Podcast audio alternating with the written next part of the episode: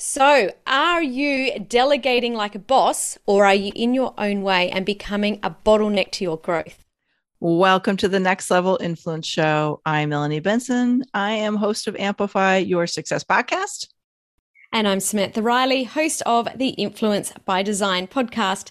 This is our weekly show for experts and business leaders who are influencing people's decisions to make a greater impact and shatter their revenue goals in the process. What got you here won't get you there. It's time to uncover the micro shifts required to take your income, influence, and impact to the next level. I'm Melanie Benson. And I'm Samantha Riley, and this is our weekly show for experts and business leaders who are influencing people's decisions to make a greater impact and shatter their revenue goals in the process. Welcome to the Next Level Influence Show. Now let's get started. So, let me ask you a question. Do you think that you hand things off or do you think that no one else can do things as well as you? Or do you spend time on tasks that you know you shouldn't be doing because you think it's faster if you do it yourself?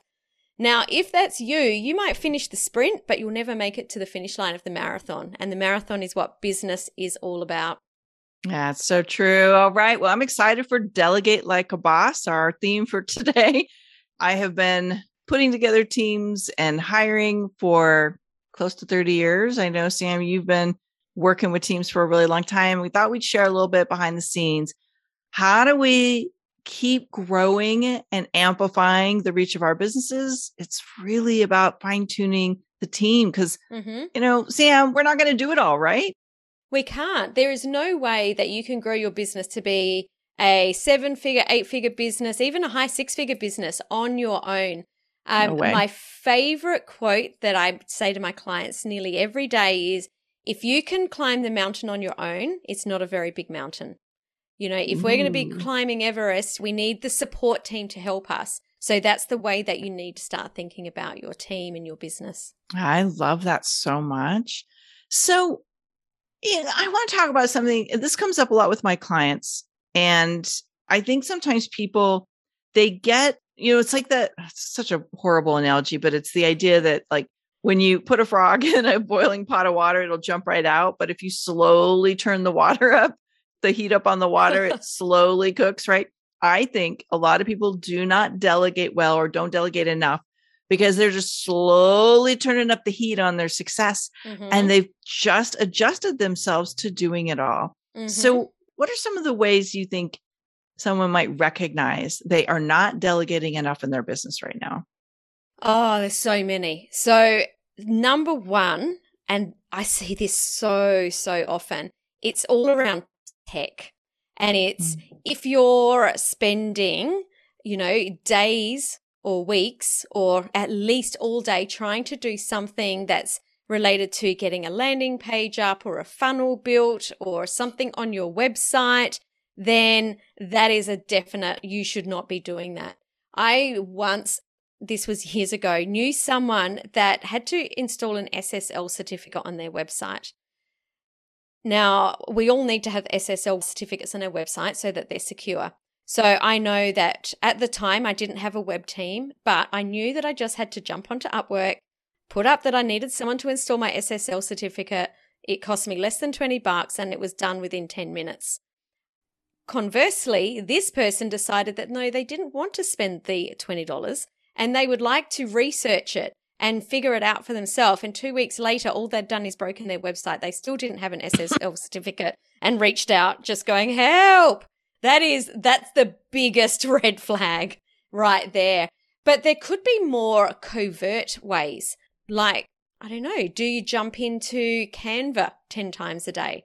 I Canva is a fantastic tool, don't get me wrong, but I jumped into Canva to do something quickly a couple of weeks ago, couldn't remember how to use it because I just get my designers to do everything. I don't want to be in doing those tasks that someone else could do. So I think that the best way to, to look into your business is go, am I the only person that could do this? So mm. am I the only person that could write this training, you know, write create this workbook? Get on phones and do joint ventures with people, be a guest expert in people's podcasts. Those things can't outsource. all of those other things, you can. I had a little saying that I I used to teach team building a lot, and so I had a saying that I came up with: if somebody can do it better, faster, or cheaper than you, you should be delegating it. Mm-hmm. And I know for me and my clients, if I don't have the time to move the revenue needle forward, I am holding on to stuff that I should not be holding on to. So I believe that as remember, I just went through, through this with a client. My challenge to him was to get an online calendar going because he needed to start freeing up time to mm-hmm. launch his next bigger, bolder program. Mm-hmm. And he was so tripped up in in all of the admin that it wasn't getting done. And I'm like, well, delegate it. Mm-hmm. And so I think sometimes we hold on to things because we don't want to take the time to find someone else to do them for them, which we'll talk about that in a minute. Mm-hmm, mm-hmm. But I think another thing that happens sometimes people aren't delegating enough is they've just gotten used to doing it themselves. Yes. And they have this fear that if I delegate it, someone won't do it good enough. They mm-hmm. won't get it done right. It'll take mm-hmm. too long. What is the remedy for that? Because that's if you're going to delegate, delegate like a boss, you got to get stuff off your plate that someone else can do. What's our mantra now? Better, faster, or cheaper than you, mm-hmm, right? Mm-hmm, mm-hmm. If you're climbing your own mountain, your mountain's not big enough. You're going to have to delegate more. What's totally. one of the things that you think they should do? Well, I think that you've just touched on it there that not everyone is going to do it the same as you. In fact, I don't think that there'll be anyone that does it the same as you.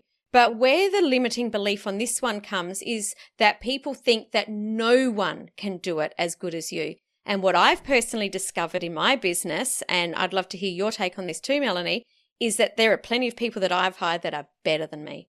There are people that are better at me than tech. There are people, uh, even when I was a dance teacher, there was other dance teachers that that were better than me in different styles. So my assistant that I've got now, she is better than me at systems. She could run rings around me, and I'm a system queen. So let go of the limiting belief that people can't do it like you, because this is the thing that's going to blow your mind. You don't want someone to do it like you. You actually want someone that does it different to you because that will help you grow your business. Oh, I love that. Well, I will tell you something I waited far too long to do mm-hmm. and it cost me a lot in in the delegation and that was recognizing the value of systems and procedures. Mm-hmm. I know I will fully admit that I just expected people to figure it out if that's what they said they were going if that's what they were good at like they would figure it out. And I realized much too late in the game mm-hmm. that I was handicapping my team and putting on unrealistic expectations. And I know mm. a lot of people do this, Sam. Mm-hmm. And and so what is a great way to get those systems and procedures in place if someone's thinking, Melanie, you just nailed me. That's why I'm not that's why I'm not delegating enough. I don't have the systems and procedures in place. And my team is constantly, you know, not doing it the way I need them to do it to feel good about delegating more. Totally. So the biggest, this is another belief. You're, as the business owner, you're not the one that needs to create the systems. That will mean that mm. you're the mm. bottleneck if you're creating the systems. Hold so, on, hold on, Sam. Stop for a second. Did you just say we could delegate uh-huh. creating the systems and procedures? Yeah, absolutely. Okay. That's good. yep, absolutely. As the business owner, you are not creating the systems. Your assistant is creating the systems. So if it's a brand new project that you are teaching them, this is how it's going to work. It's me, we, you. So how that works is at me, I will do it first and show it to you, the assistant. This is how we insert, uh, put a blog post up on our website. Now let's do it together. So I will get them to do it as I'm watching. And then the next time they will do it themselves. So I will do it first. We will do it together. Then you will do it while I'm watching. Step four, they create the procedure. And from, and, and, you don't have to do it. It's done. I love it. Mm. I love it. That's, that's super easy. I love the me, me, we, we, we you. Got mm-hmm. it. Okay. Yeah. Yeah. I think we might need a diagram for that, but I love it. We're, we'll put it in the show notes in case you're like, wait, what did they say? That was really good.